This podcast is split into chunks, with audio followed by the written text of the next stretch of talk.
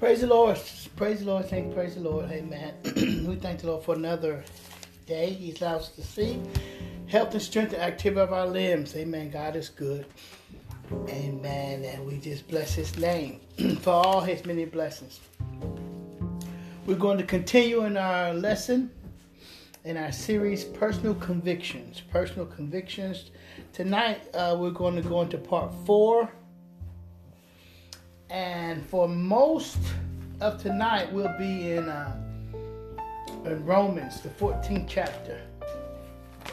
Romans chapter 14. And for most of the rest of the series, we'll be in Romans chapter 14. We'll do a little flipping, but I hope to minimize as much flipping through the Bible as possible, so we can move along. But at the same time, I'm still going to ask you to jot down the scriptures that I refer to, so you can go back on your own time and do your own research, so you can be like the Bereans that Paul talked about, that searched the scriptures to see if these things were so, and not to just take my word or any preacher's word, but to take the word of God and to study it and to see what thus says the word of God. I'm going to be reading from the New American Standard Bible, a version again, my favorite version of the Bible. You may have the King James Version, and that's okay. You're getting the least amount of clarification with the King James, but that's okay. To each his own. But that's the version I'll be reading from tonight. Romans 14.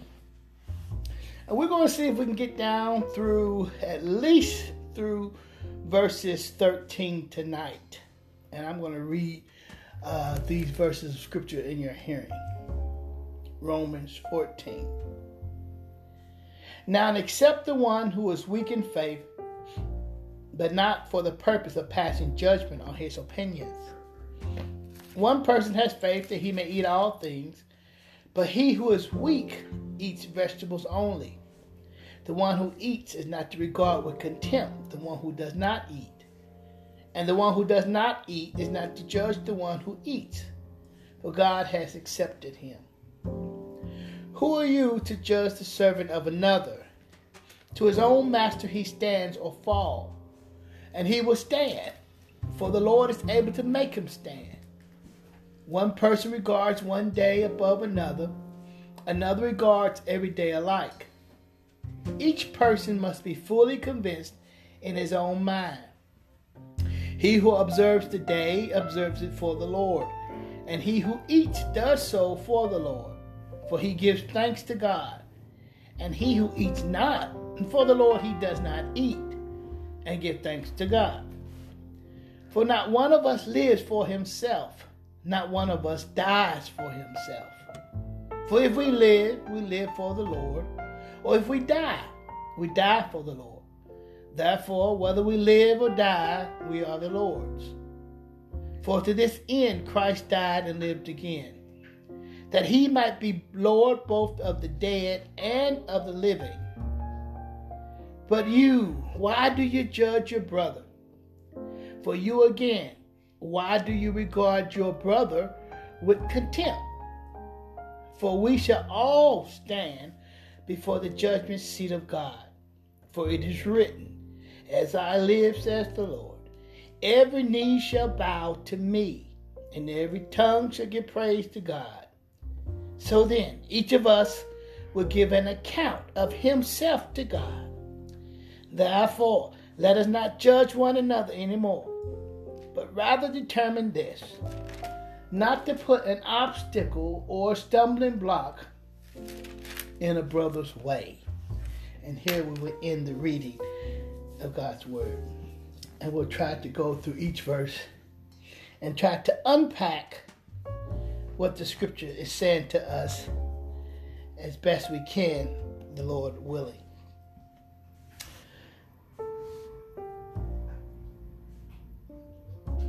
And now, we have built up to this section in our study where we talked about the world's concept of what a conscience is, the world's concept of what is good, bad, or about the conscience. And then we went through the different types of conscience, evil, good, bad, pure. And now we're getting down to the meat of our study, talking about the convictions that we form as Christians. We're not talking about the unsaved or the unbeliever, but we're talking about the convictions that we form as believers, as saints, as Christians, and which is totally different from the way the world formed their convictions, few though that they may have. So tonight we're going to be focusing on guiding principles for a healthy conscience, because we, as saints of God, hopefully we have asked the Lord to clean our conscience, get our conscience back to the place that it ought to be.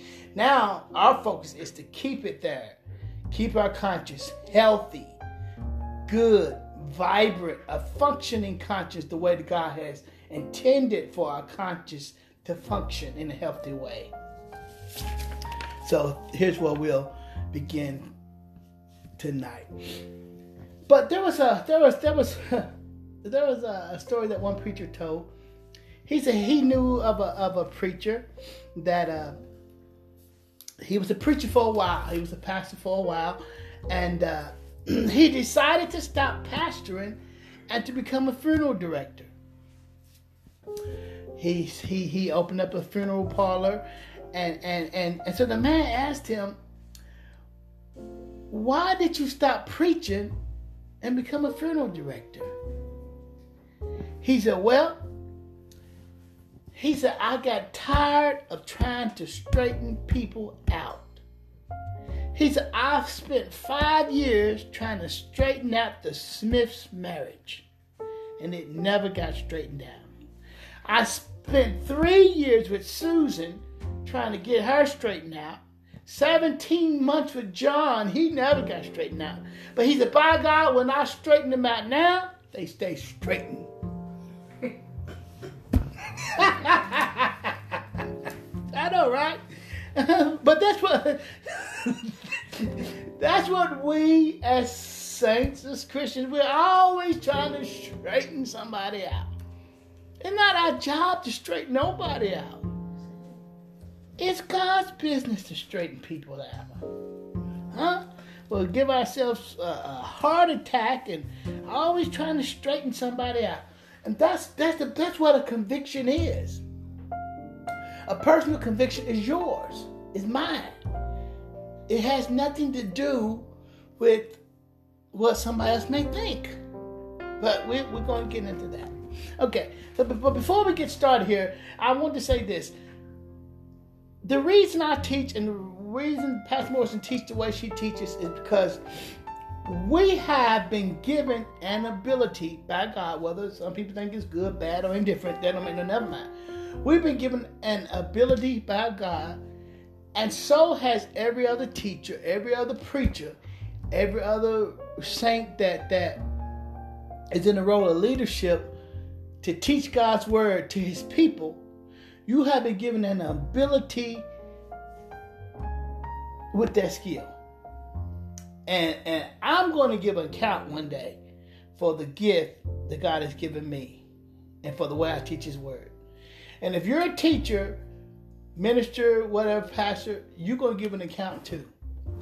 I can't just teach the word how I want to and how I think I'm feeling and what's the going opinion of the day, what's popular, what are people saying, I'm going to give an account for how I teach the word of God. This is the mind of God written to the people of God. And he expects us to teach the word the way he wrote the word. And that's why personal convictions are so important. Just like James chapter 3, verse 1. And I must say, it is because of this verse in this scripture, it had a huge effect on how I teach and on what I teach. Listen to what James 3:1 says. He says, do not become teachers in large numbers. Or everybody don't try to be a teacher. Why? He said, since you know, he said that we, he included himself, he said, we who are teachers will incur a stricter judgment. So in other words, James is saying, not only you, but me. He said, when we are in the role of teacher, teaching God's word, whatever capacity that may be, he said, when we stand before God in judgment, we're going to incur the stricter judgment. Just like when I was growing up, sometimes we would do things and my mother would make us go out to the yard and pick our own switch. We may not come back with no little twig or something, or she going to go out there and get a big switch. And she going to get one of them green ones that's limber, that won't break. And so when we're teaching the word, we're going to get a big stick when we stand before God, and we're going to be judged by it. So that's why it's so important. We can't just say anything we want to say when it comes to teaching God's word. That's why I know a lot of people are going to disagree with what I'm saying tonight, but that's neither here nor there, because the word of God backs it up. And I just want to show you what the word of God is saying. And hopefully it will help you to understand the word of God, unbiased, unfiltered, just strictly for what the word of God is saying. And another thing is, God is listening to my teaching. He's listening to your teaching. Huh? Yeah, he is. And he will judge us for the teaching of his word. He will judge me for teaching my own opinions, what I think or what I feel. He's going to judge me for that instead of teaching his truth. Teaching his truth. And it takes courage to tell the truth. It takes courage because oftentimes when you find out that the truth is not what most people believe or what most people agree with, they will ostracize you. They will put you out of the flock like you're an ugly duckling. That's okay. You're a teacher, right? You're a minister. Ain't that what we called to do? So there was an old adage that says, either lead or get out the way. You can't do both. You can't be a leader and you can't be a follower. So I would just admonish for every teacher of God's word, teach the truth. Teach the truth. Well, what is the truth? That's the first thing we have to do. Find out what the truth is. Find out what the truth is. And it just amazes me how we, saints, we can go to college and get a degree in psychology. We can become doctors and lawyers. And we understand that when we go to the doctor, when we look up on that doctor's wall and we see that his degree was from this place and from that, we can rest assured he's a reputable doctor, she's a reputable doctor, because they got a degree from a reputable university or institution. You're not going to go to a feel-good doctor.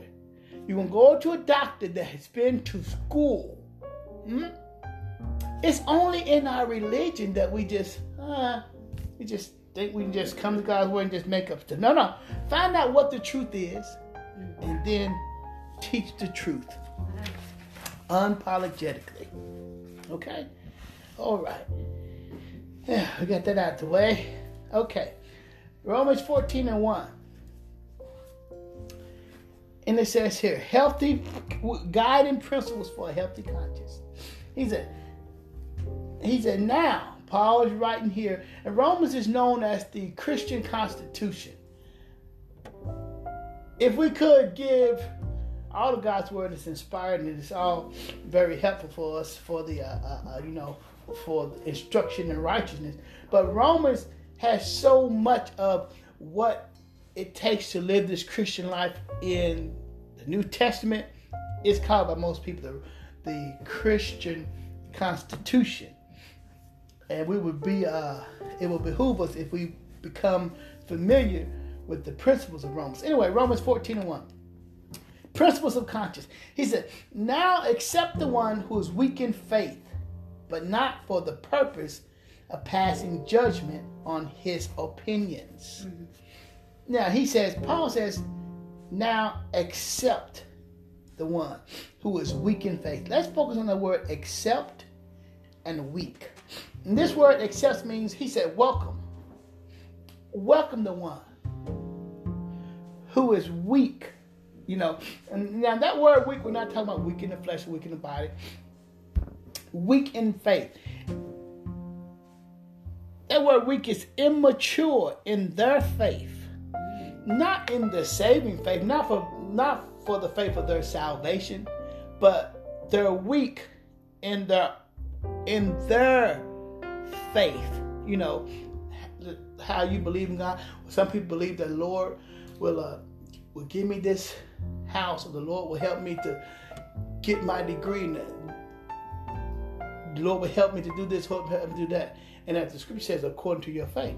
Some people are weaker in faith. That doesn't mean they're not saved. Their faith is just a little bit weaker than yours. That's why the Bible says, according to your faith, let it be done unto you. So he said, accept them, welcome them. Huh? Just because they're not faith is as strong as yours. And then he said, look, he said, then don't welcome them for the purpose of passing judgment. Look, well, yeah, come on in and we'll straighten you out. We'll get you looking like the rest of us, or talking like the rest. You become, no, that ain't why you accept them. That's right. He said, not for the purpose, look, of passing judgment. What, passing judgment on their theology? No. Passing judgment on how they believe? No. He said, passing judgment on his opinions. Mm-hmm. So that lets us know we all have an opinion. Yes. And it has nothing to do with our salvation. See? We all have a different view on things that has nothing to do with salvation. An opinion in the Bible is an opinion in Webster's dictionary. It has the same meaning. We have differing opinions. So, I may have a person who comes from Baptist faith come to our congregation, a person from a Pentecostal holy faith come to worship God. He said, welcome him.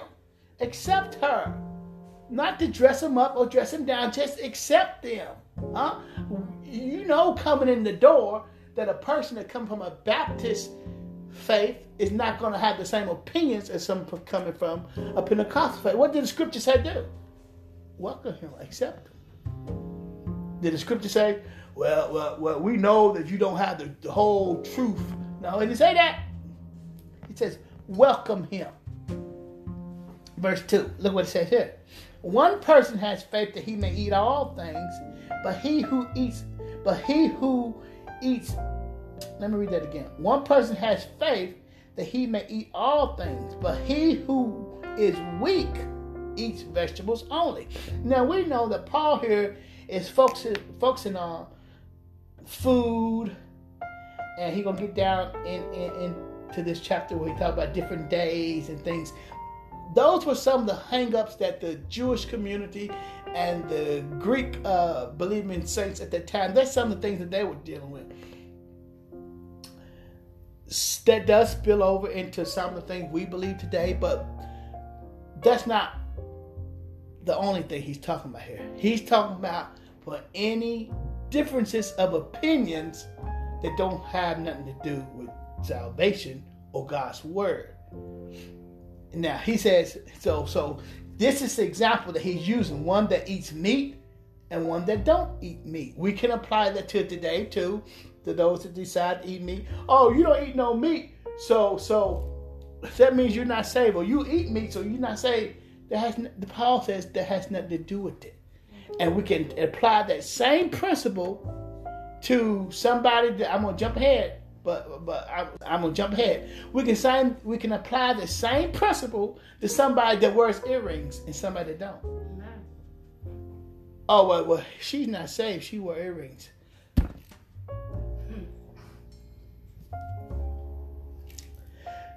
Not for the purpose of passing judgment on his opinions. You see what I'm talking about? Mm-hmm. See what I'm saying now? A lot of this foolishness we've been taught in the church that have nothing to do with God's word. Let's move on. Verse 3. No, back to verse 2. I got a comment I want to share. In verse 2, one has faith, may eat all things. One that is weak and only eat vegetables. This shows a different level of faith. That's all it does. A different level of faith. Just like Jesus said in Matthew 15:11. He says, it's not what enters into the mouth that defiles a man. He says, but what comes out of your mouth, that's what's going to defile the man, because what comes out of your mouth is coming from out of your belly or out of your heart coming through. So you can have one person that says, oh, this person eating this or they eating that, and there ain't no way they can be saved. But in the same mouth, you have that same person talking all types of evil, gossiping, and talking them down, putting the person in and out of heaven. He said, Jesus said in Matthew 15:11, he says, what's proceeding out of your mouth, that's what's going to defile you. See, you see the difference? You see why we got to have some intelligent faith and not just believe what the preacher said it, the district elder said it. The bishop, the Suffolkan bishop said it. What did Jesus say? What did the word say? It's the time where knowledge, the scripture, knowledge has increased. There's all type of knowledge. On the internet, you know what the internet is? All the internet is knowledge. In the space, the internet. That's just knowledge and technology and everywhere, all around us. But when we come to the church, we are like, we want to stick our heads into the sand and read the scripture, see what it says, okay? Different levels of faith. That's all verse 2 is talking about. So what else it is, this is an area allowed for personal discretion and differences of opinion. When I grew up, if I disagreed with what a preacher said or what the pastor said, if I didn't have the same exact opinion, I was unsaved, or I had the devil was using me. That's what they told us. Mm-hmm. And I don't need to call no preacher's name out. That's not the purpose of what I'm saying. The point is, verse 2 is letting us know it's okay to have a differences of opinion and still be saved. It's okay, because the Bible leaves space for personal discretion. Mm? Yes. It's okay. Okay. Verse 3. He said, the one who eats is not to regard with contempt the one who does not eat. And the one who does not eat is not to judge the one who eats, for God has accepted him. Mm. Now this verse, good word. Verse 3, describes the weak and the strong. The weak and the strong. Paul said the strong shouldn't despise. That's the word to contempt. That means to despise.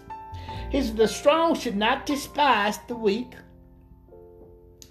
And the weak, the one the one that doesn't eat, the weak is not to pass judgment on the one who eats. See, that's all the church is today. It's the weak and it's the strong.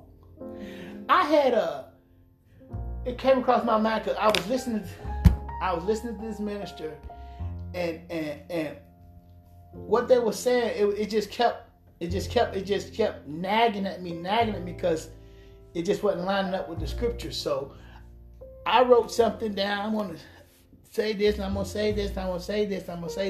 And the Lord spoke to me to say, hey,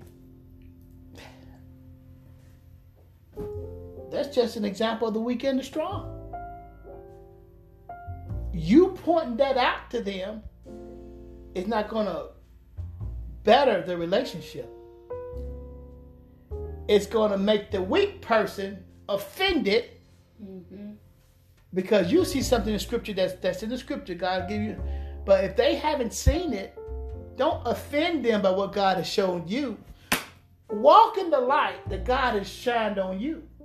God may not shine that light on them yet. So don't blast them with the light God has given you. Walk in your light, and God in his time will shine enough light on everybody else, okay? The weak and the strong. Why do we accept the weak? Why do us strong Christians, or the ones that have more understanding of what the scripture is saying, God has shined more light, why do we accept them? Look what he says. For God has accepted them. That's it. That's it. And he says so. And God has welcomed him. Mm-hmm. Good word. Didn't he say so? Mm-hmm. He said that's what. In other words, Paul said, when God saved you, he saved them too. That's it. So who are you to stand at the door and say, who can help? God has welcomed him. God has accepted her and brought us all together in the house, in the ecclesia, so he can work on all of us separately. He didn't say, now here you work on this, you know.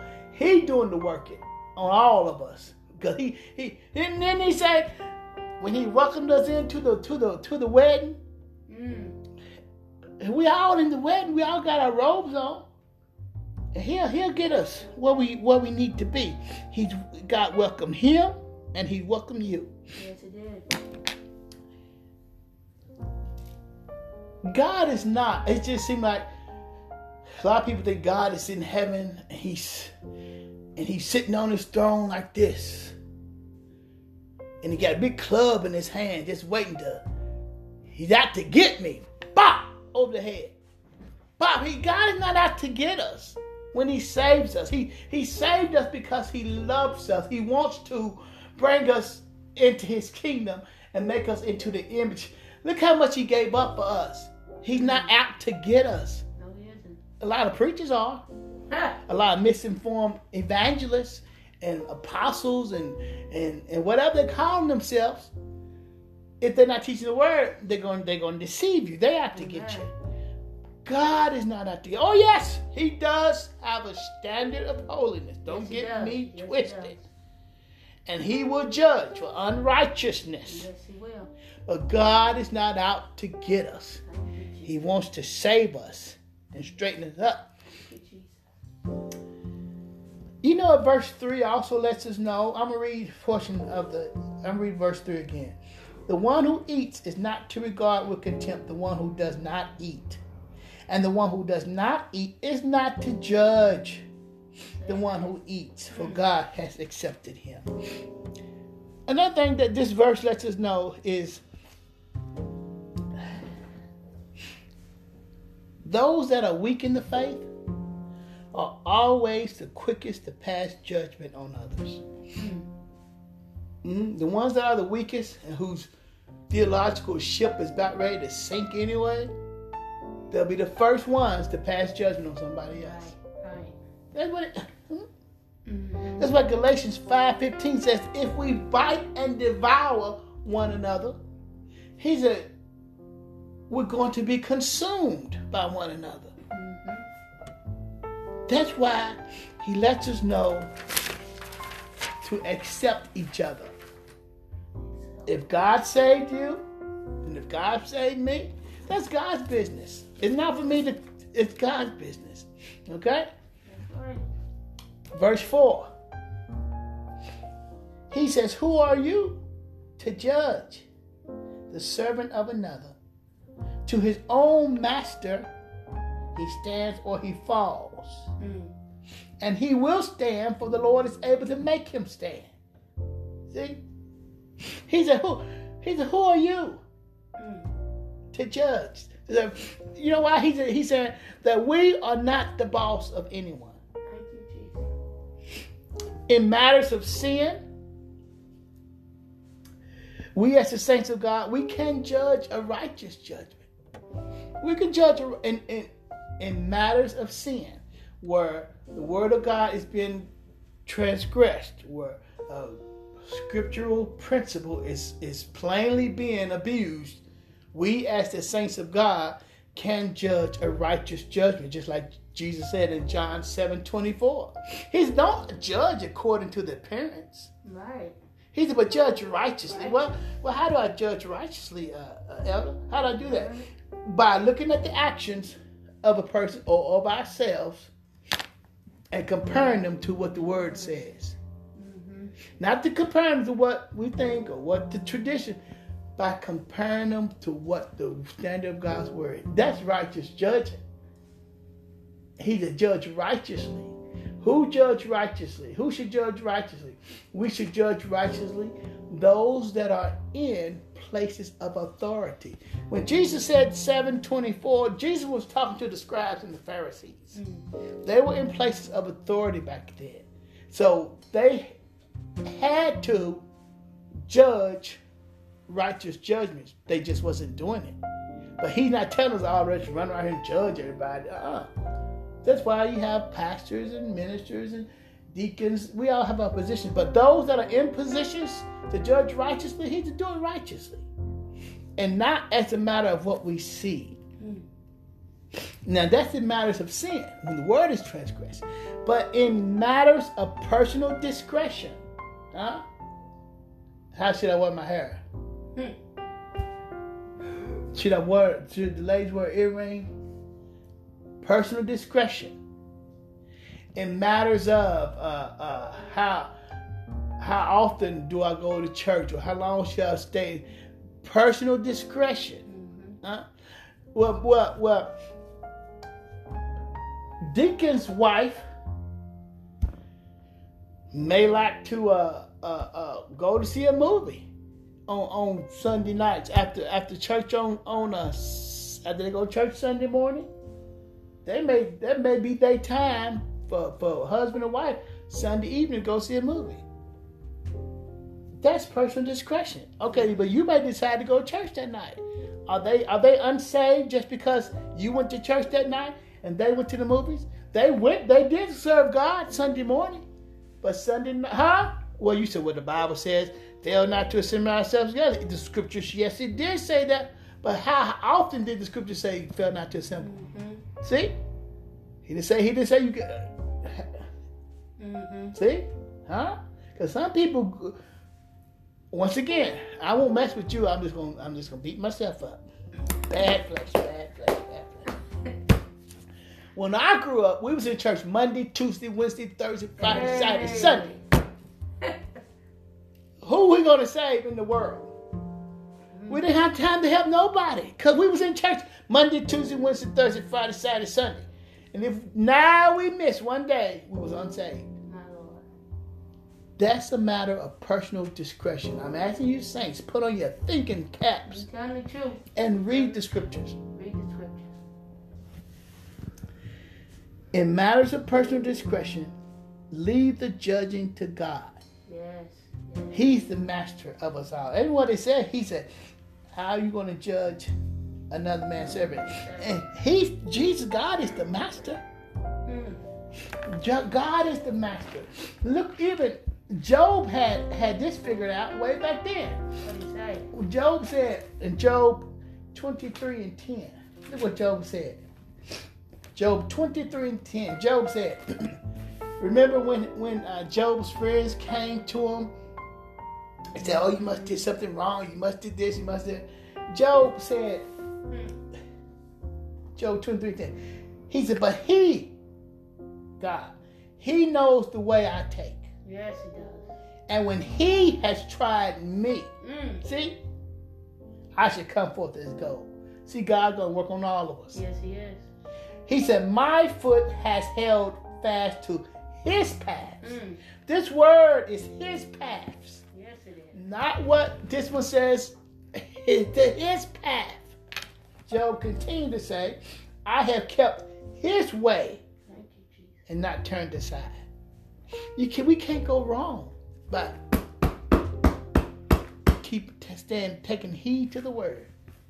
And then he says, I have not departed from the command of his lips. Good word. See? We can't go wrong by taking heed to God's word. Not adding to it, not taking away from it, not putting no traditions on it. Right. No, none of that stuff. Teach God's word to God's people and let God do the separating. Mm-hmm. And he's a God will God look at the latter part of verse 4. He's a God will. And he said, to his own master he will stand, he stands or fall, and he will stand. Yes, see that? Yes, he will. That word he will stand is in present, it's in present tense, as if to say he's standing now. As weak as we may think that person is, well, that person can't be saved because they were this or they don't go to church on this day and they believe this and they can't be, God says they're standing now. Standing. For the Lord is able to make them stand, and we'll let them stand. We're going to get through verse 5. And then we're going to stop because I'm out of time. Good word, good word. Verse 5. He's the one person regards one day above another. Another regards every day alike. Here's where the rub comes in. What is that? Each person must be fully convinced in his own mind.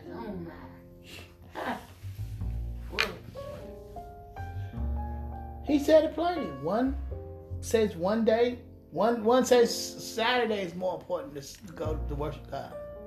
One says Sunday is more important day to worship God. That's what he says. One day says you got to do the high days. What about the low days, the in-between days? He said, each person must be fully convinced in his own mind.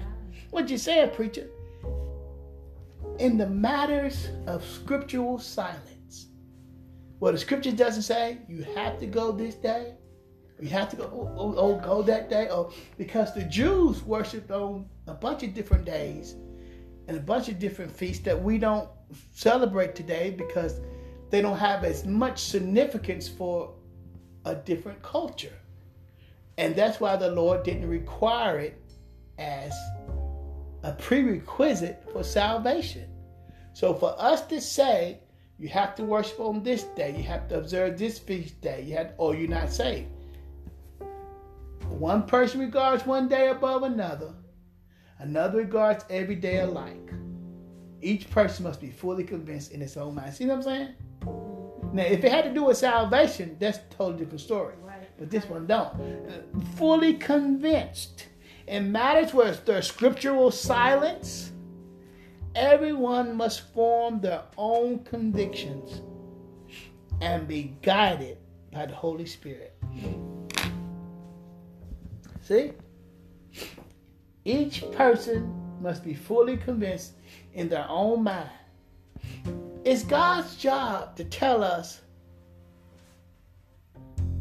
what to wear, what to eat, or what to drink. Because remember, verse 4 says he's our master. It's God's job to tell us that. But if God chooses not to tell us what we got to wear, what we got to eat, what we got to drink, where we cannot go. If God in the scripture is silent on those areas, we're not calling them gray. We're just saying the scripture is silent. The scripture doesn't say yeah or nay. What makes us think? What makes us think that it's our job to now impose upon people what they can eat, what they can drink, what they can wear? Because the scripture is silent. Because the scripture, God understands that we all must form our own personal convictions. You see why it was so important for us to set the foundation of the conscience? Because if you got a seared conscience, your personal conviction is going to be wrong anyway. If you got an evil conscience, you ain't going to come out. Hey, you can take a snake out of the yard and put him in the bed with you. He's still a snake and he's going to bite you. Hey, grease. So once we got our conscience clean, now the Holy Spirit can guide us to where the scripture is silent. It doesn't say it's sin or it's not sin. with the Holy Spirit. See, the basis, we lay the basis with the scriptural principles. See, that's the scriptural principles is the foundation of the Christian life. What does the scripture say? That's the foundation we lay.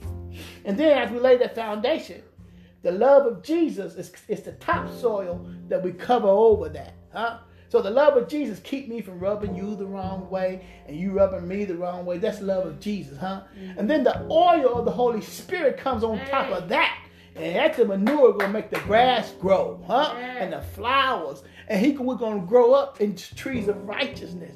It's not because I'm telling you what you should wear and your wife's skirt is too short and your husband ought to cut his hair. Stop. Yes. Everyone must be convinced in their own mind. And we're going to stop right here. But principles for a healthy conscience. It's time that we get back to teaching God's word and not traditions, not opinions, and not just because that's what the elders been saying. That's what the deacons been saying. That's what we believe in holiness. That's what we believe in the Catholics. That's what we believe in Baptists. What does God say? Father God, we thank you for your word. We trust that your word is everything and more that we need to live a righteous and holy life. As the scripture says, I have showed you, O man, what you need to do and how to be pleasing to God. Take us back to the scriptures and take us back to the basics, peeling off tradition, peeling off rudiments of the flesh and going back to what your word says. And requiring that of your people, nothing more, nothing less, that we may be pleasing in your sight. This we ask in Jesus' name.